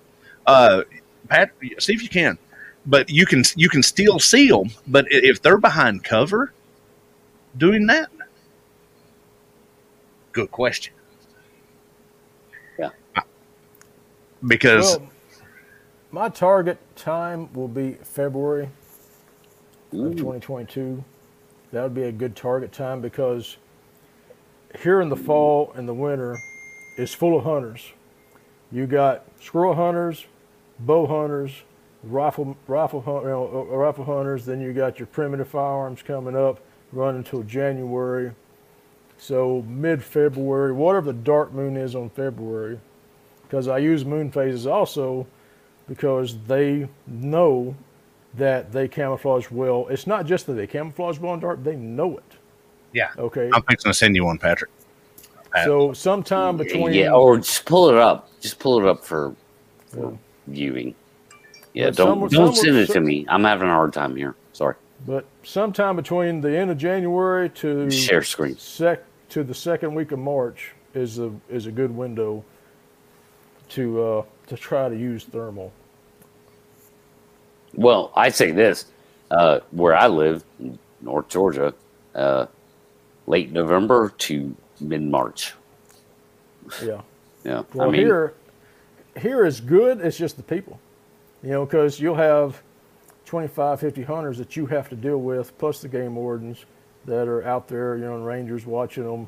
And so after that, you know, you have Yeah. a window between the end of January and mid March and turkey season. After that, you got a window there that Yeah. I like to make use of. And a lot of times the water's up, and so it pushes them and confines them in other areas. All right. Uh, yeah. The, okay. The snake is about the same pattern as the clothes and the shoes. Yeah. Okay, Very, very ex- close to the shoes. Yeah. that is, is extremely interesting. Do you see the tail of that snake? Yeah. How, how the middle you can't see it, but the sides you can. That is almost like the glistening of the da- of the hair that was in my brightest spotlight. Huh. Yeah, but but you know, if you light up a freaking snake at night, you're gonna see it in your spotlight. oh yeah, yeah. You can light anything. Yeah, I've lit, I've I've lit up alligators. Uh, everything that walks and breathes in my area, I've encountered, and and most of them have had a spotlight, just not to shoot or anything, but to see them. So Why would you? Why would you think that snake's tail would be subdued like that, man, I don't know. laying I, on the? la- I, la- I don't know. Yeah, uh, yeah, yep, yeah. I mean, got twisted around, uh, just whatever. Like those, Ah.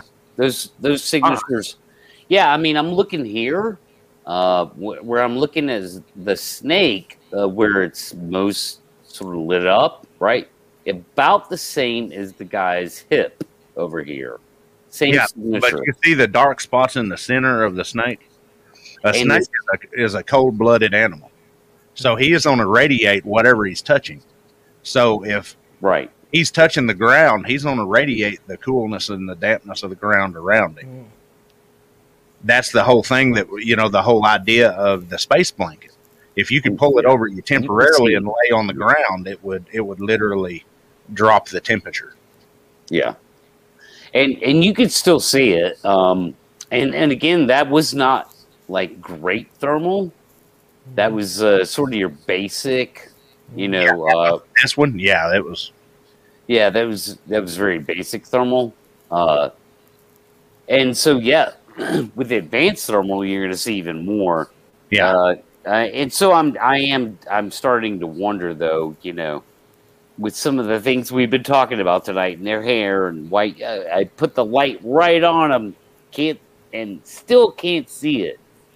You know, like ah, am I you know am I wasting ten grand and everyone's time trying to like you know trying to fly around and find them out there. Um, Well, would would they if they put off a, a, a normal uh, thermal signature that's going to be the most amazing footage we've ever observational footage we've ever seen so go ahead patrick well, think about the the person who proved that the world was round and sailed around it, and and the expense of that and the risk of it. You know, so you know it's risk and and, and, adventure. It's it it takes a little investment. You know, to prove the Earth is round. the earth is not round dude it's flat i don't know what you're talking about patrick do you want to debate me on, on whether the earth is round or not it's clearly flat okay are you I just thought I'd throw it out there. You know, are you kidding me the earth is flat dude I, I I'm not. I won't be impressed unless that's a flat Earth T-shirt. All right. Right. Half the people are not going to get that joke, by the way, here. and that's fine. Um. Anyway, I don't know. I mean, what do you think, Gary? You you think they'll put out a good thermal signature for me to pick up on and hone in on?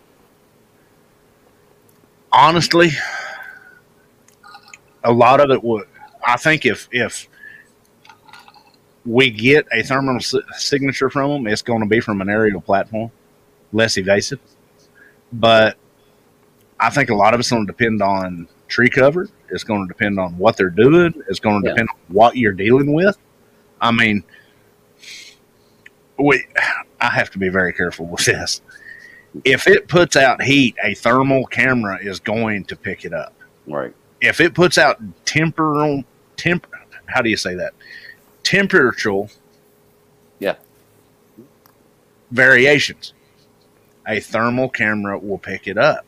But if it's just minor temper temperatural variations, if it has any kind of cover, you're not going to catch it. Sure. Prime- that- yeah, that's fair enough. Prime example. Yeah. and, and very accurate description and very decent technology for the time. They mentioned the movie Predator. He was setting static in water covered in mud. And you could just barely, you know, you pass over him and you literally, and that was a true shot because I've seen that style of, of thermal before. You pass over him and you can see his outline, but you can't see the red hot. And then they see the whatever that little varmint was that he shot a lot of it is going to be if what the cover looks like and what you know i've seen thermal footage of of something running through the woods that looks like a bigfoot yeah we dropped patrick for some reason Okay. All right. i've seen something thermal footage from fort benning georgia of of them eh, with using military grade military grade thermal and something running through the woods and I, I swear if anybody's seen it they'd think it was a bigfoot and it was a guy in sniper school wearing a ghillie suit because the new ghillie suits have certain things in them that I'm not I'm not going to talk about because and I don't care what people says I'm just not going to say it that reflects thermal. I'm not going to even mention that that technology. It's very simple Right. technology. If you want to google it they can probably tell it. I'm not going to say it. I'm not going to put myself in it.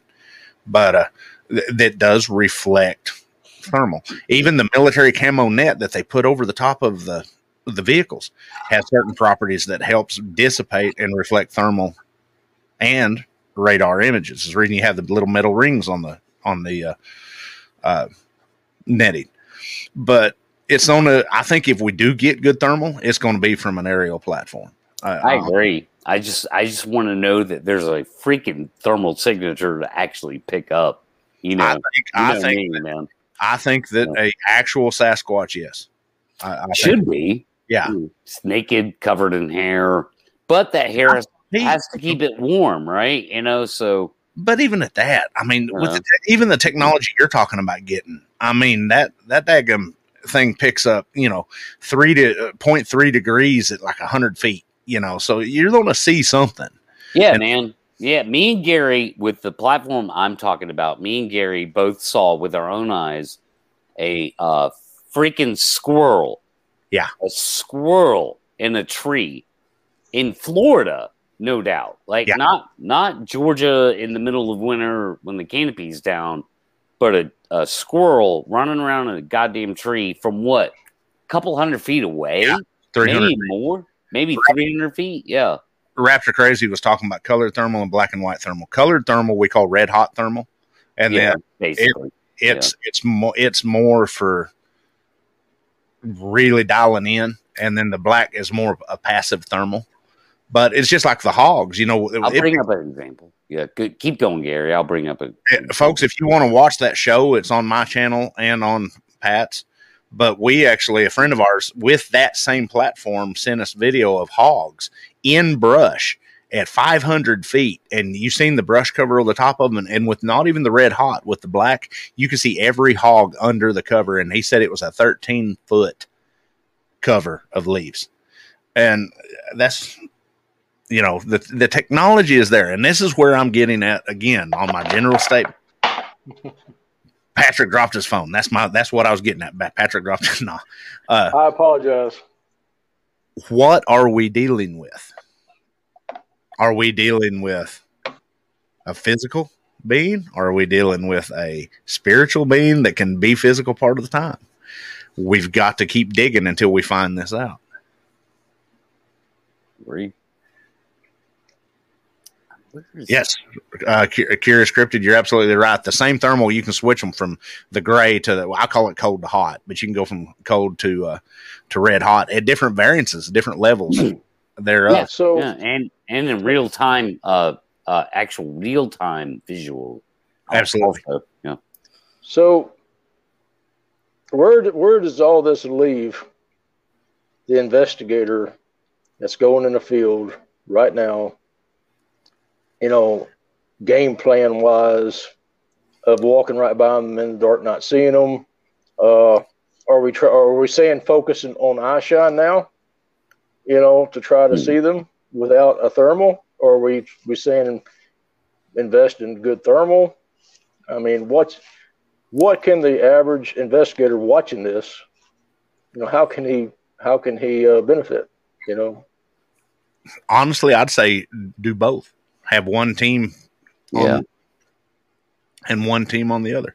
the The only way we're going to get this done is boots on the ground and research. You know, even Pat can't. He could fly for a week and not hit the right area. You have to have the boots on the ground. The I agree. Okay, so as far as that context goes, Gary, I agree. Like you got to if you if you tell me, hey man, for sure, they're within a four square mile area of this area. Yeah, I can. I man, I could run that four square mile like boom, Five minutes, ten minutes. yeah, yeah, maybe 20 tops thoroughly, right? So, yes, opposed to me going, I'm going to go up on my overlooks in North Georgia and just look around, you know. And and I know this area they could be there. But so yeah, so like somebody like Patrick Vaughn offers a hey, they're here, here, and here, and you can nail that shit down, then I'm I'm hundred percent more focused uh, on that on, on an area than I would be otherwise randomly looking, let's say. And that's what it's going to take. So that is where the boots on the ground comes into question.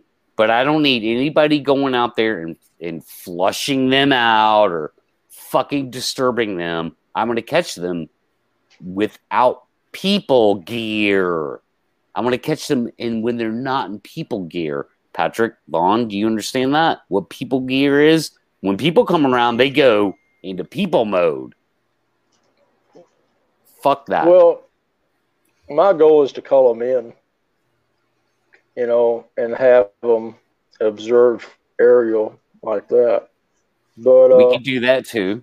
but also I want also I wanted to I wanted to pose this, you know, here in the South with the hog epidemic, you know, it seems like the you know it, it, it is a it's a contributing factor to the population explosion that I've found tracking down here. You know, and thinking about something that someone a- else that you had on the show. That's good food source.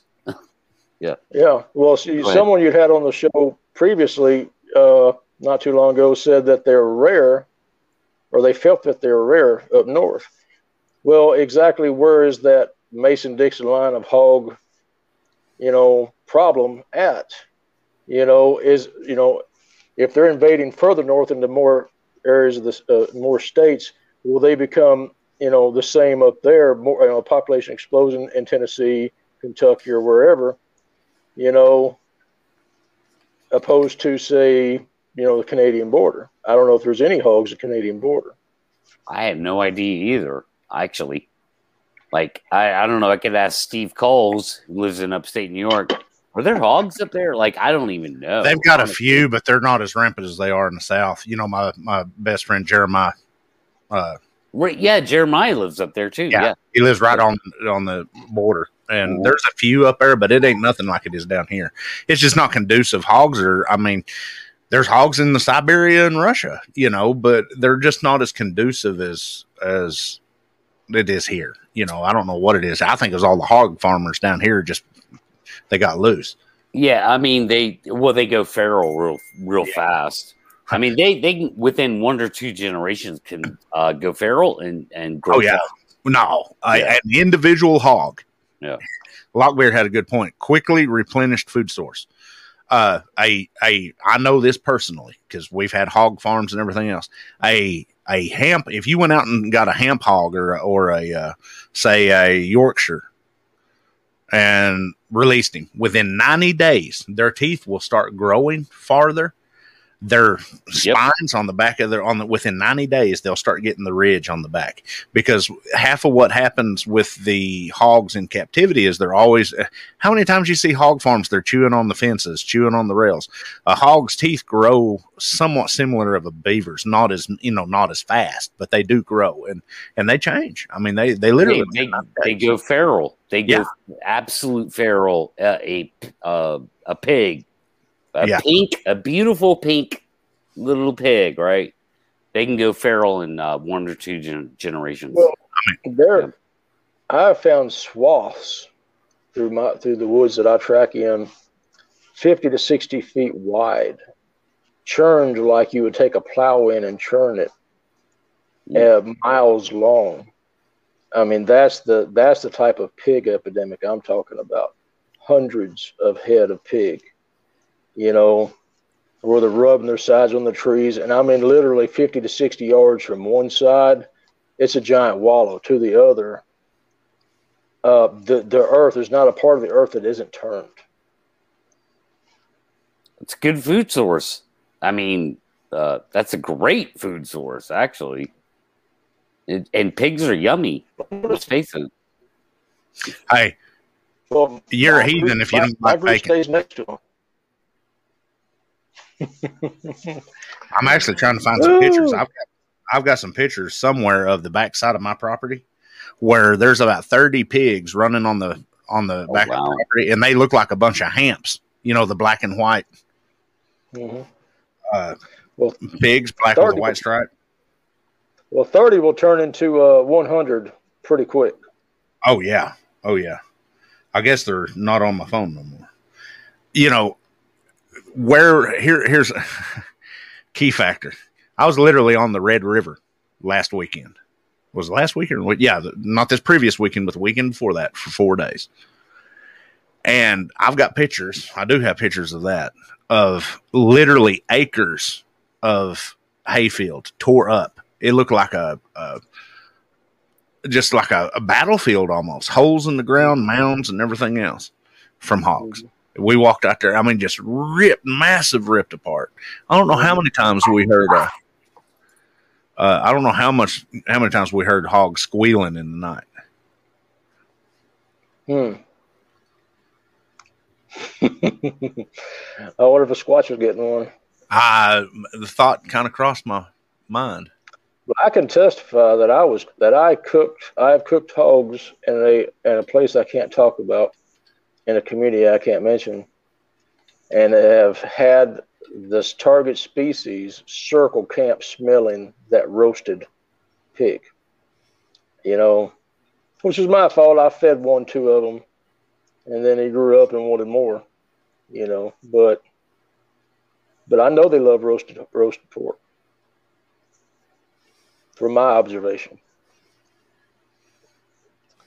But uh, yeah, I just, you know, I really wanted to have this discussion tonight to try to get out observations of their nighttime capabilities, how they camouflage in the dark, uh, how many people have seen them in the dark, and can correlate what we're what we're say what we're seeing because you're seeing exactly what I'm seeing.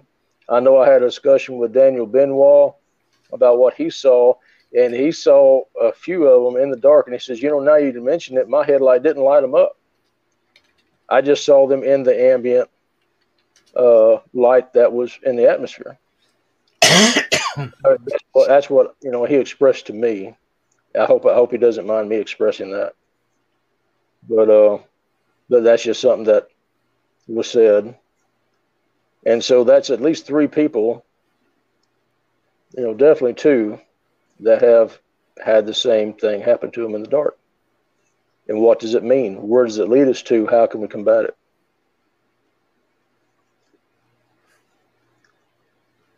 Yeah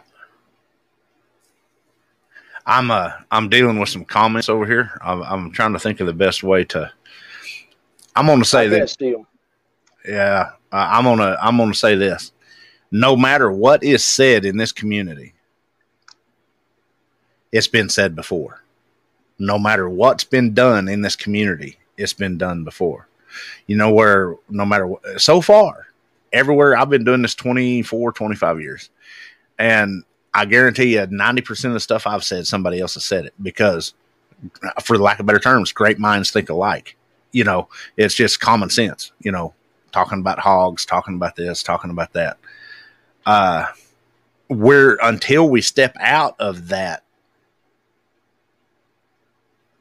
uh, state of mind, and I think, and I'm gonna be, I'm gonna be brutally blunt honest. I think that the aerial drone, no matter who does it, if Pat does it or whoever does it, is going to be the next is the next point because of the less evasive uh, not getting in and changing their behaviors. You know? Mm-hmm. Yeah, Pat is right. They go into people mode. Yeah, and, and, that's my point. I'm glad you realize that, Patrick, uh, and you should. Like that's that's the right answer for a guy who uh, has experience out there with them. Um, that that's what they do when uh, when people come around. They go into that gear of dealing with mm-hmm. fucking people. So my thought has always been for a long time now take people out of the equation. That's how you get uh, observation on a Sasquatch. Of course, mm-hmm. trail cams have been tried for decades, you know, and that's not working for whatever reason. Fair enough. But trail cams are static, they're not proactive. Now we have the technology to be proactive. It's called an aerial thermal platform. So get the fuck out there and do that. That's what I'm going to do and take people out of the equation. And I'm not going to put your life in danger or Gary's or anybody's. Say, hey, go flush them out. Because if they get suspicious of, if they get suspicious of whatever's in the sky, they take notice of it. They might take it out on you because you're right there. Does that make sense? Like, um, what, you know, what are you doing to me right now? This this weird mechanical bird is watching me, and I know it's watching me. I'm fucking taking it on you, Patrick. I would well, never put anybody's yeah. life in danger like that. So I'm not gonna do this tag yeah. team shit with the drone. I'm, I'm gonna tell you what I'm gonna do. I'm gonna put my hands up there and take off running from the drone, screaming, "It's got me! It's got me!" You know, yeah, I, right. I'm gonna throw that drone under the bus, baby. yeah, but the drone is up there. Nobody can touch it. So, so well, my point, my point is this: is that I don't want to involve people because I, I feel like yeah. their lives could be in danger. Because if the Sasquatch had a bad reaction to the the drone, which is something they're not used to hearing or seeing or dealing with, it's it's not a bird or even a plane or anything. It's something that's hovering right on fucking top of them.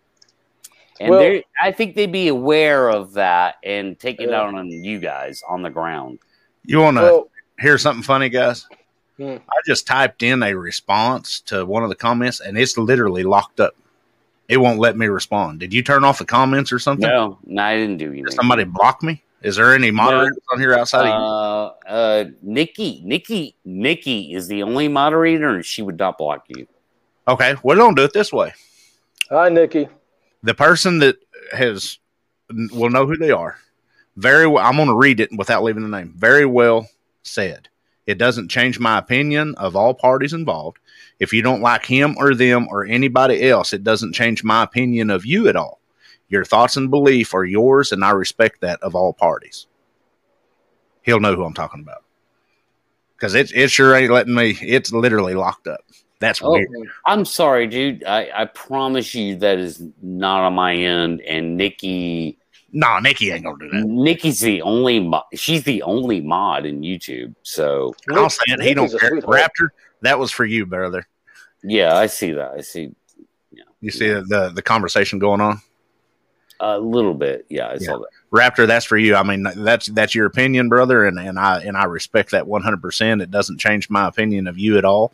I believe I, I respect your opinion and your information at uh, a, a lot. You know, a lot of people don't. Uh, yeah, I mean, I, I'm not even sure. I think maybe something's getting lost in the context there. He knows. He knows what he knows what's going on. We're talking about something totally different. all right. Okay. All right. Is it, uh, fair enough. It's totally different. And yeah, yeah. I, he knows. I, he knows what's going on. He knows. I, don't, I do. I do not want to get yeah. into all. No. No. But all joke, all joking aside, what we were discussing about putting people's you know lives in danger. Uh, as long as my hands are empty with my group, I'm pretty good. You know, as long as I don't have technology on me. You know, now if something flies over them and my hands are empty, I'm not sure they'd associate with me. But where I'm at, I'm right there at my truck too.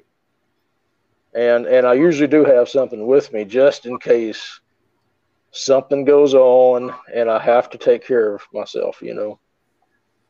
Yeah, Go I mean, yeah, yeah, dude. I mean, I'm right there with you, Patrick. Um, my only point is this: it doesn't matter if anything's in your hands or not. I'm just concerned about any kind of correlation Yeah. between, oh, this is something new that I've never encountered, and you're fucking here.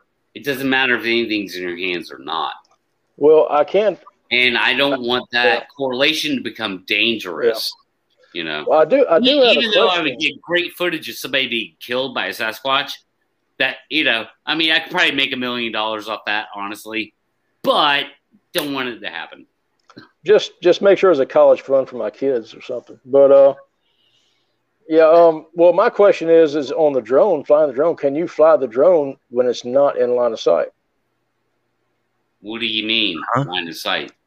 I mean, if you're if you're half mile away, Oh yeah, you can pre-program Right. using GPS.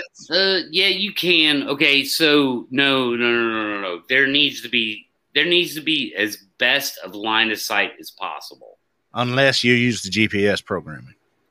Unless, yeah, unless you're, you're, yeah, unless you program it to Yeah. go to a point. You're right. well, what Gary. about what But- about first person view? Uh, yeah, that's that's automatic. It's I see it on my screen, first person. I mean, you know, because you know, I, I pay attention to a, a YouTube channel called Flite Test, and they they put these goggles on, and they got the camera on, and they can just take Oh, off no, on I the quad do or whatever it is, and fly, and they're just watching through. Okay, yeah, I, I don't need the goggles. I don't need Yeah. I don't need the goggles. Yeah. Well, I mean, so really, I have a screen. I have a screen. You know, I can have a screen like this Here, big. here's a key point, though. Uh, here's my thoughts. If just saying, Pat has a certain area, or Patrick has a certain area that he knows that he can go in and get activity, to not worry about that line of sight thing, you could program it. I mean, it can literally be programmed to follow Patrick around. I mean, literally, they, they'll follow you. But you could program to a sweeping, a GPS sweeping to get to get the area until Sure. But get I, again, Gary, and you and I talked about this in our original presentation. I'm a hands-on guy. yeah, I'm, yeah. not, I'm not trying to do autonomous shit with the drone. Yeah. I want hands-on control, and so Well, I that see Pat's will require that will require some kind of elevation. Is more is the more I can get, the better. A thousand feet Well- elevation, or or thirty feet elevation. well, I got to get through the tree line. The Yeah. tree line will fucking disrupt everything after half a mile. Yep. well, I mean, there is a place about a mile away, and it is, you know, with the scope you can see me. You know, if you can fly to me, maybe, but there's no trees there. You know, from one from one point, the contention of that, the, the the one bad thing about it, if it's Sasha, that's where that's one place Sasha crosses, because of the woods neck down right there, and you know, any closer than that, you know, it's it's wide open. I mean, you're not gonna hide from them. You know, you, you're I- gonna have to be somewhere like at a sniper hide, a ways off, and be able to send your drone. Yeah, that's fine. In you in know. in Louisiana, uh, a roof a rooftop would be suitable. there ain't no rooftop out there, buddy. All right. Um, uh, uh, it's that similar elevation. You'd have to be, say, in the back of the truck, covered up, No, and and the the nearest, you know, I'm not looking. I'm not looking. I'm not looking within 200 yards, bro. I'm looking within two miles. So Yeah. I, I don't. I don't have to be fucking sniper hide. Otherwise, I'll Well- see them. If they're within 200 bi- yards of me, I'll fucking see them. Well, well, I think what Pat's saying is you're going to have to be, a, you know, you're going to have to be a quarter of a mile to a mile out, or you're going to, in, the other presence is going to influence. exactly. the- yeah, the- I want that kind of distance. Yeah, I want. Yeah. I want that quarter mile, And uh, if- mile distance. If yeah. Patrick is talking about where I think he is, there is a high spot to the just to the north of that. Patrick, you know, as you come in, Yeah, there's a high spot, right there at that left hand turn, right hand turn. I mean, yeah, Yeah, I'm not but- trying to get up on them. I'm trying Yeah, to well- stay away from. Him. Well, them. what I'm thinking is, is uh, can you stay hidden far enough away and still fly to me and do what you need to do? That's Oh, yeah. my question. yeah, but Oh, I, I I don't understand what you mean by hidden. Um, you're not going to be able to hang out there. Okay, to, any human is like a naked man with his hair on fire. Okay, they can see, and this is a wide open place. Okay, it's kind of like hiding in, in, in the desert. Okay, you you can't hide. You got to get behind something, or you got to you got to be in a truck or behind a truck Well, or in the back dude, I truck. mean, if if I'm half a mile away, I mean, what is that? You know, roughly, uh, you know, 2,500 feet. You know, well, it's 30 it's it's it's one mile from from my knock investigation area to uh, the next high spot that is kind of secluded. All right, I, I can I a can at. cover one mile in about 40 seconds. Yeah. Okay, but I mean, you'll be able to see on your screen at night and fly at Yep. night in the dark. Yes. Now, absolutely. now, now the thing is, where I'm at could have some trees. Where you know the camp, the where where I'm knocking at does have a few oak trees in there. You know, you may have to be up in elevation, and and Little Sam always comes from the south usually. But Samantha, if if, Sama- if uh, Sasha comes in, she's gonna come right next to you, on top of you. I mean, knocking doors with you, walking by your truck if it's her. So depending on who it is, is Dude, whether whether they're going to I'll cross be, right I'll, in be, of you. I'll, I'll be 200 feet in the air. Like, that's like, I'll bring you down to 100. I, Yeah. How tall? How tall are the trees? you know, I'll bring it all the way to the canopy. You know? Uh, there's oak trees in there you can't hug. You know, no, I'm saying I won't. Go, I won't go below Yeah. the top of the canopy. That Yeah. But that canopy line's probably ninety to may I'd say seventy five to ninety feet tall. at all right, then then we got Yeah. him, Gary. Yeah. We we got him, dude. 100 feet? Are you kidding Yeah. me? Yeah. We, we, we saw that. As long as the cover's not there. If you go in the wintertime, yeah. I think Yeah. it's prime area because I know the topogra- topography Yeah, we, of we, we saw that squirrel, Gary. You and I both saw that squirrel at about that was five- 300 feet. So, Uh, yeah, 300, and then the hogs was at 500. Yeah. Guys, Mama just texted me and says she wants those steaks that I was on throwing the smoker earlier. and she So- should. And I, so I've got to get off of here. So, y'all, right. All right. All right, we're gonna wrap it up then, man. No, Uh, y'all keep going. Y'all keep going. I've noticed go no, no, no. We're uh, two hours in, man. I'm just gonna wrap it up. Um, thanks everybody for watching. I appreciate it. Everybody in chat, Raptor, Lockbeard, man. We got we, we got the a good crowd tonight, man. Um, and thank you so much, Patrick, for being on. This was actually kind of your idea, and it was it worked out. Thank God that uh, we could be bring Gary in tonight, who uh, who you know similar kind of uh, a person to bounce off of, and uh, and it sucks Daniel couldn't make it, man. He he had his reasons. Everybody like Daniel Benoit, he had his reasons why he couldn't make it. He had some family stuff to deal with and uh, personal things. So, but dude, Gary and Patrick, thanks guys for being here. I appreciate it. All right. Well, thank you. I just wanted to. I was trying to get any observations out so maybe it could benefit, you know, people in the field going out. Maybe next weekend, weekend after that, you know, whatever they're doing. You know, they'll know that you can shine a light on them and not see them. Uh, high probability from from what we've observed. Maybe if they have a thermal, they won't leave it in the truck. So Yeah, man. That that's how it gets done, guys, and Bigfoot world and people outside the Bigfoot world.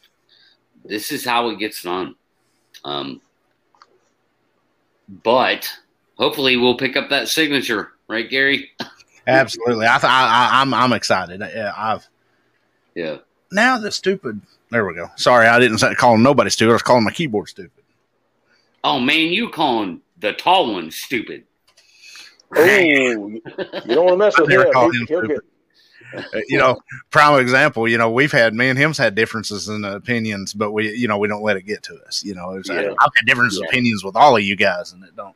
Yeah, and hey, that's you know we're all fair about that here, man. We have differences of opinions, but uh, Gary, yeah, Gary has personally fired me before a couple of times. me, hey folks, me and Patrick has almost got in screaming matches on the phone. Okay, wow. See, I haven't I haven't even come close to that with any of you guys, so I guess I have a long way to go um, Mm. before we get there, huh? Yeah. Yeah. Mama's texting me, guys. I got to get All off. right. I'm gonna All right. wrap it up, Gary. Thank you, Gary. Yeah. Thank you, guys. We'll talk to y'all later. All right. All right. Well, uh, thanks again, man. Thanks, Patrick, for being here. This was kind of your, well, you sparked this idea, you know, in our private conversation the other night, and I was like, yeah, that would be a good show to have, and and I think we've had it. So, uh, Yeah. So it will be in the history history books forever, and uh, I'm just gonna go ahead and wrap it up, man. All right. Unless you have anything Thank you to very say. much. Uh, no, I'm good. Uh, thanks for uh, for letting us use your platform.